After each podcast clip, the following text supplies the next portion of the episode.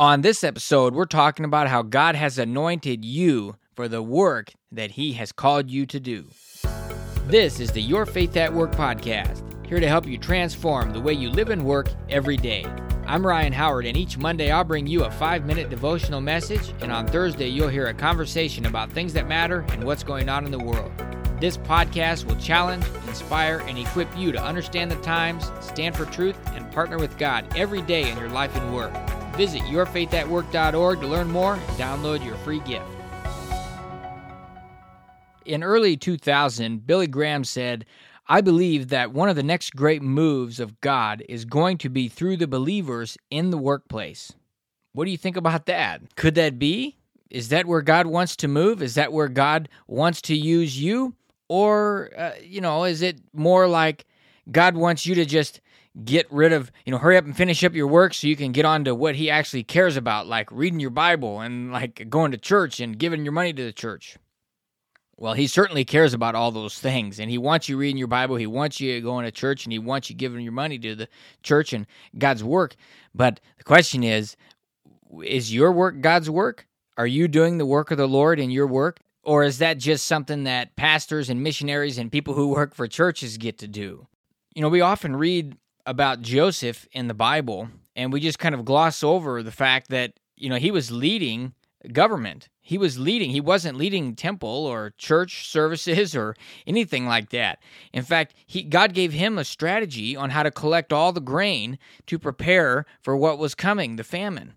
I mean, do you think he just came up with this on his own? No, this was from God. God gave Joseph answers to tough problems that no one else could solve. God anointed him for this position and he prepared him for that position. And he was close to God when he was in prison and when he was being wrongly accused and when he was sold into slavery. He was pursuing God and close to God in all those times. And no matter what's going on in our lives, we need to be doing the same. We need to trust God and walk by faith. And that all starts with the relationship with Jesus Christ, knowing Him. But see, you can have an anointing for your work too. God has anointed you for what He wants you to do. Now, Jesus said to make disciples of nations. He didn't say make disciples in nations. He said make disciples of nations. Now, certainly making disciples of nations includes making disciples in nations. We are called to make disciples of others. We are also called to disciple culture. And as that next great move of God comes, it will be coming through the marketplace. And you are strategically positioned.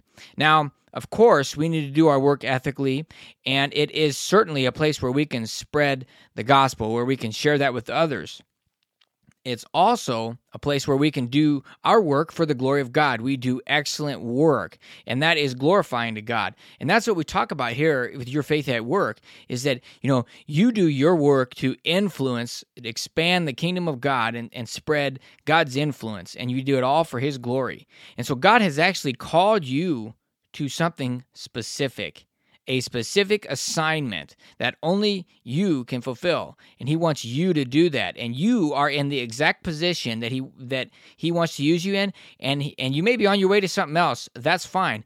But he wants to use you where you are right now today. And he has given you the exact desires experience and interests to do that.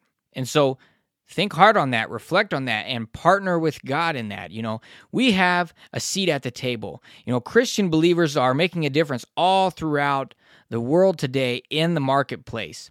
That's it. There are seven key areas there's business, government, arts, entertainment, media, education, and the family and the church. All these areas, believers are having influence today and you have a seat at the table, and God can use you to create that atmosphere where His kingdom can grow and expand, people can come to know Christ, and we can glorify God through the excellent work that we do every day. And of course, this only includes work that is done with integrity and is God honoring and righteous work. So take some time to think about that this week. Do you see your work the way God does?